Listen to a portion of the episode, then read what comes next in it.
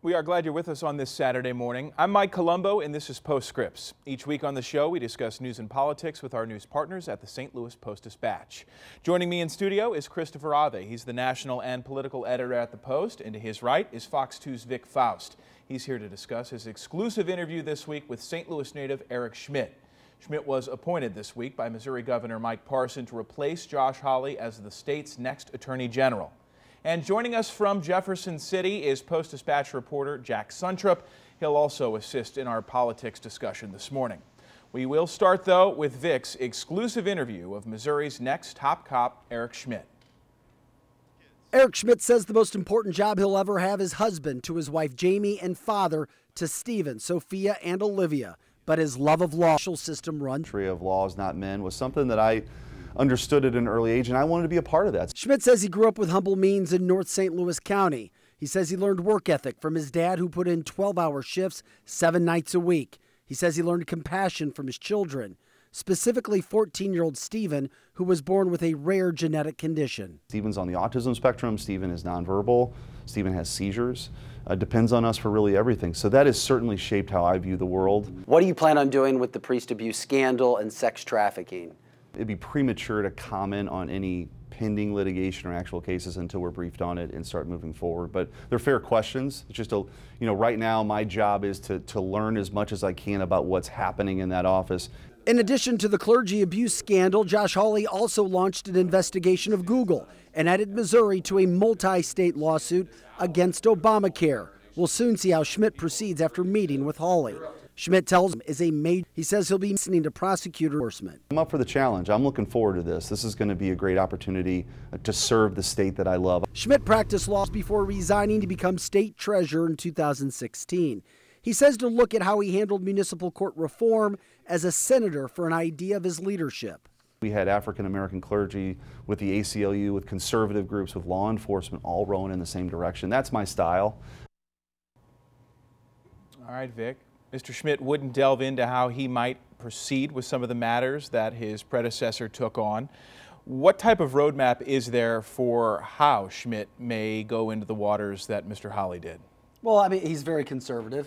We know that. We're going to see that come out, I believe. I mean, he hasn't changed from who he's been once he got into politics, and it's certainly who he is, and it plays well in Missouri.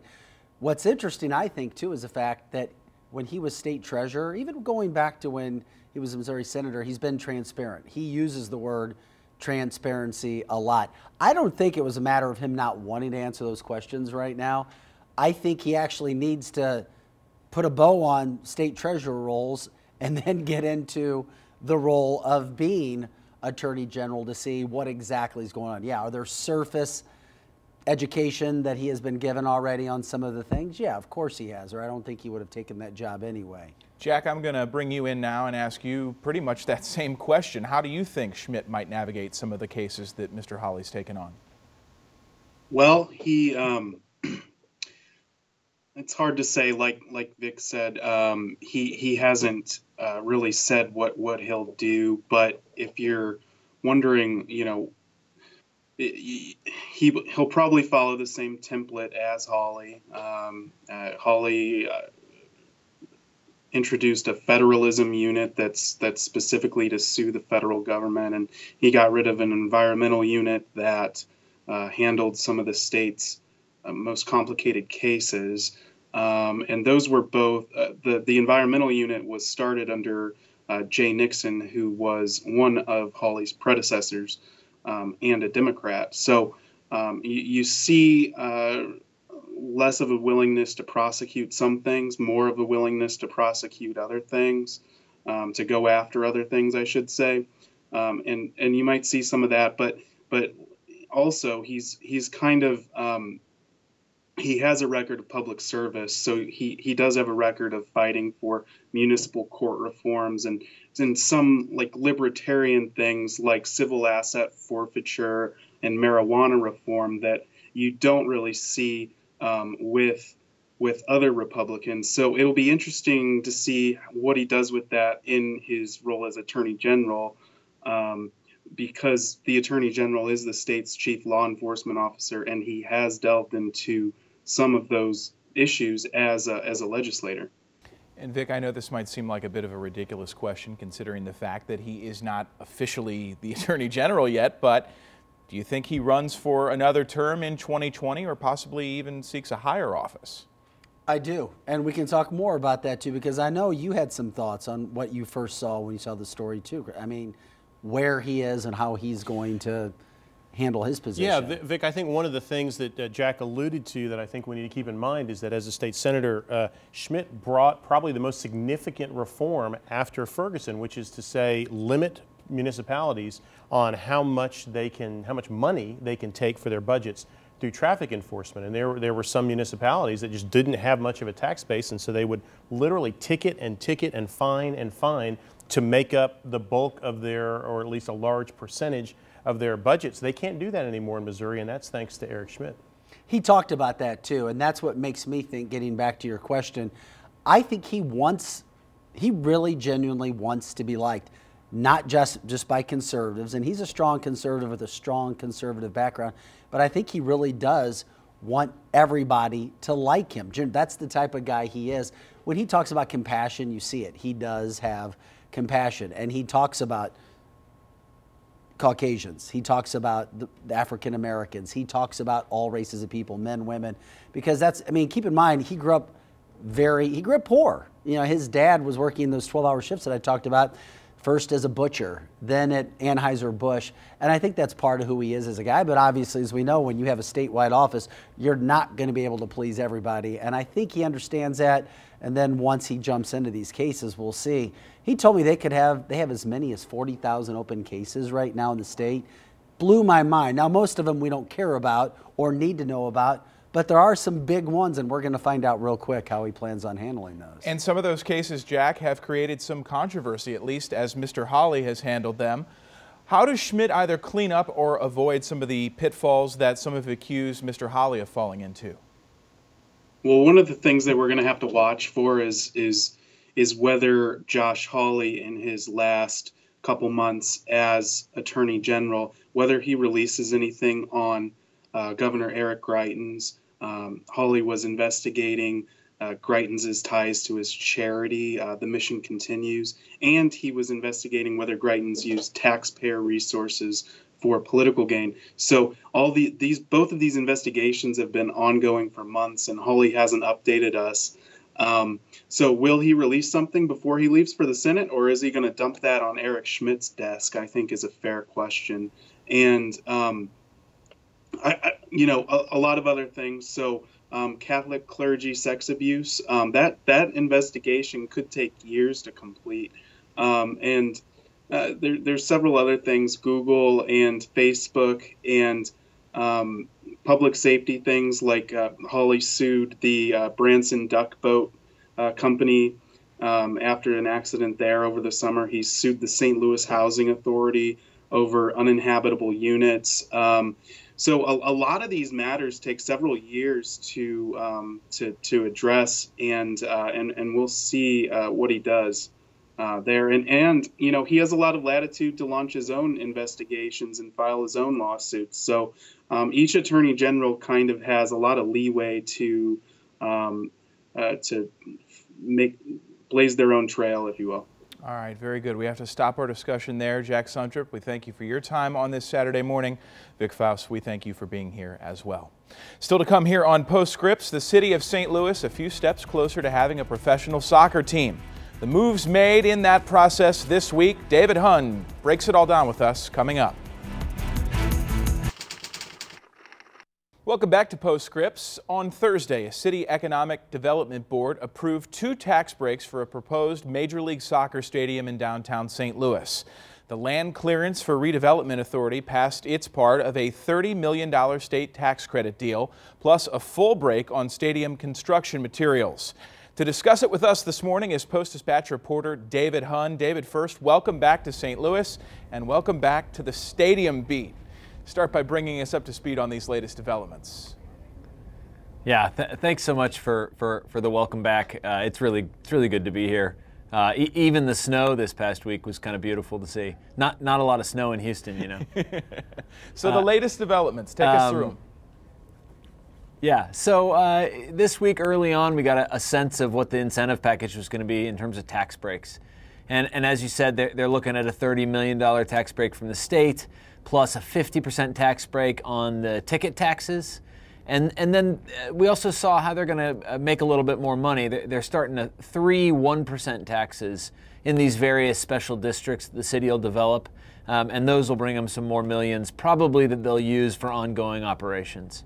Other than that, they've got a few other breaks, including a full break on construction material taxes. So that'll save them $8 million.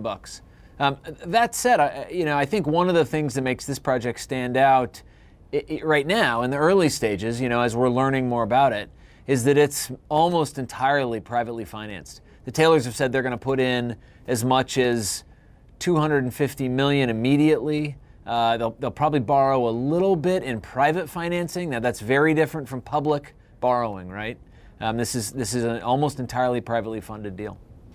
The would-be owners of the franchise told you that the league has not discussed a franchise or expansion fee, which could crest $150 million. That's not been discussed with them yet. Right. What was the sense that you got as to how that would be paid for, or actually what that figure could even be?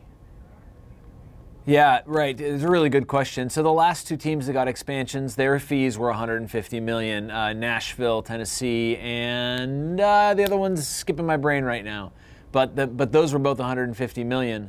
And so I think that's the ballpark that we're looking at here. If it goes higher than that, the ownership group has already said that they would just chip in more. So, I mean, they're kind of saying we're going to cover everything.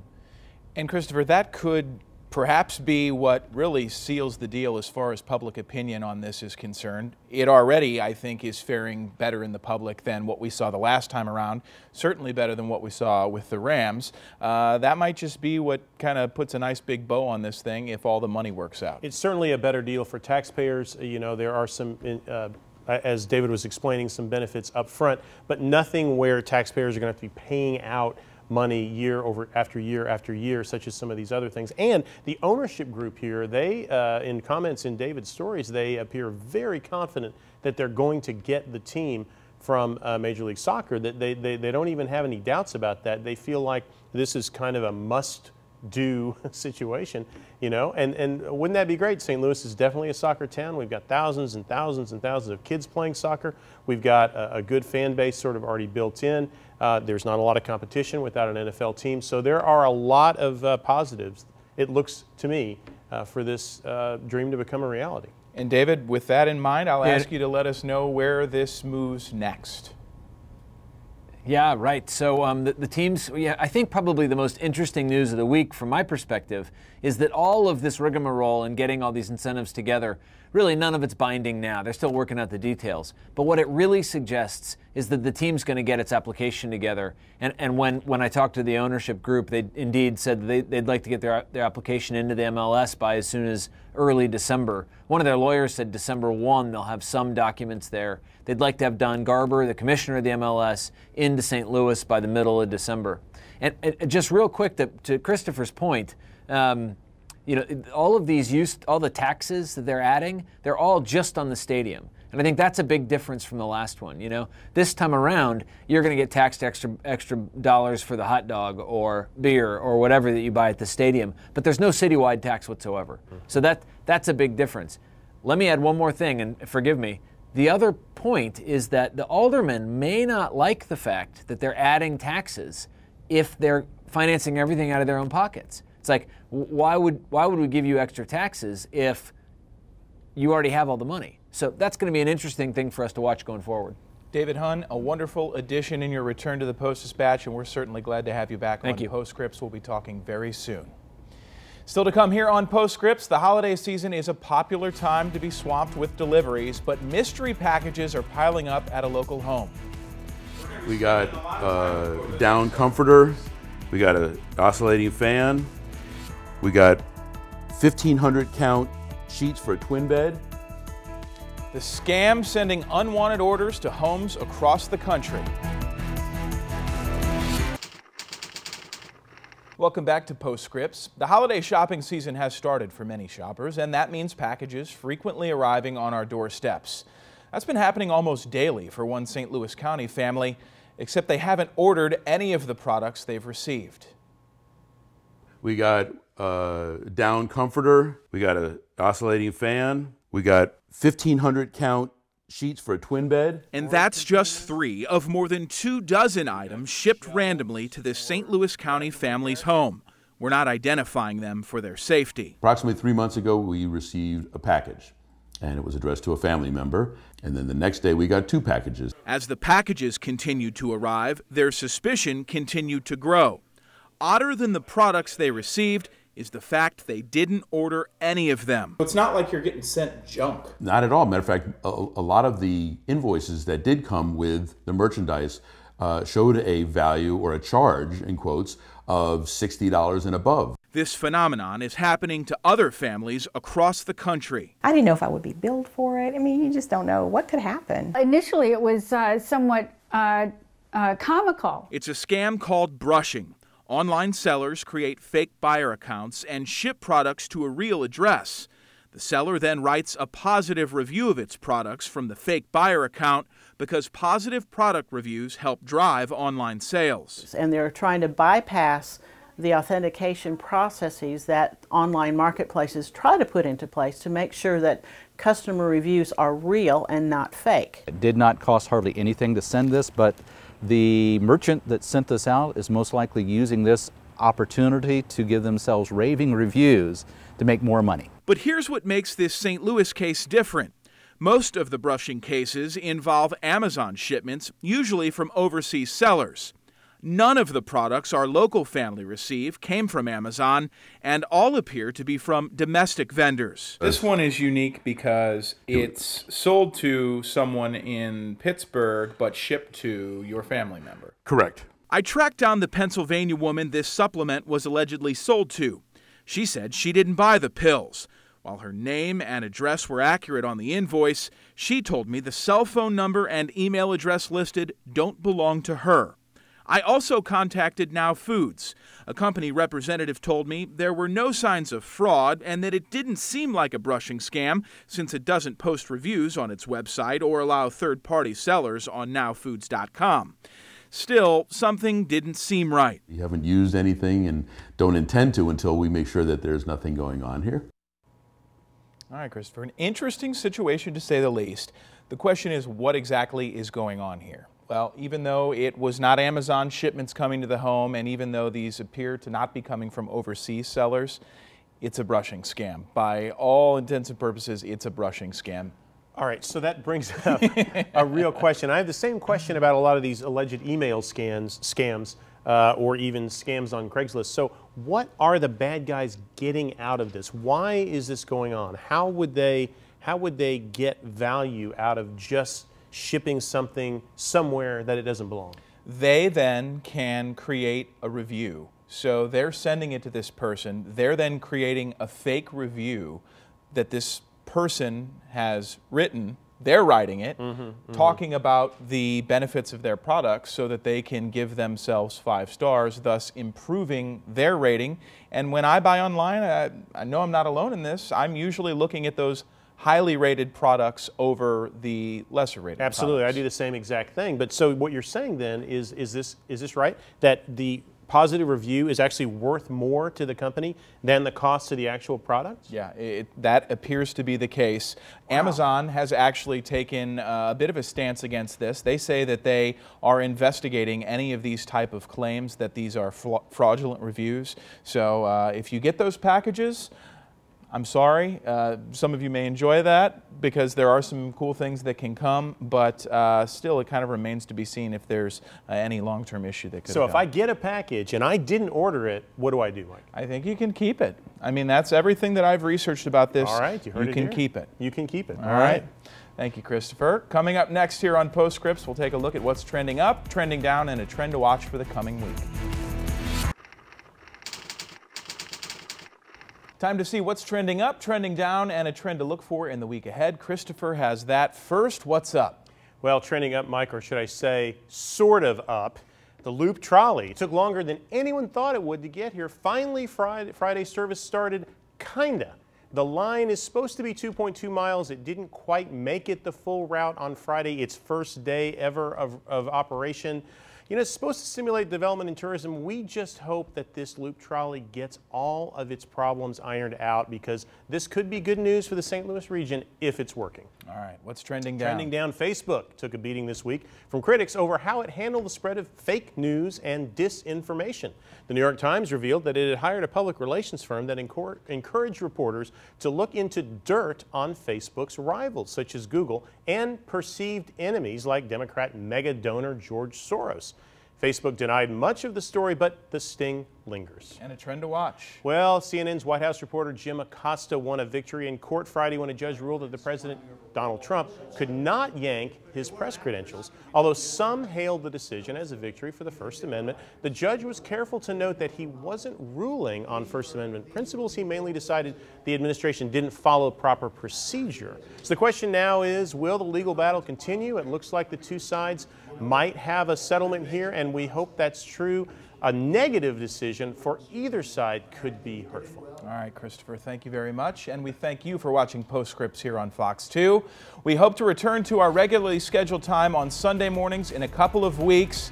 We hope to see you back here next week as well, when Postscripts returns on Saturday morning at 5:30. Have a great week.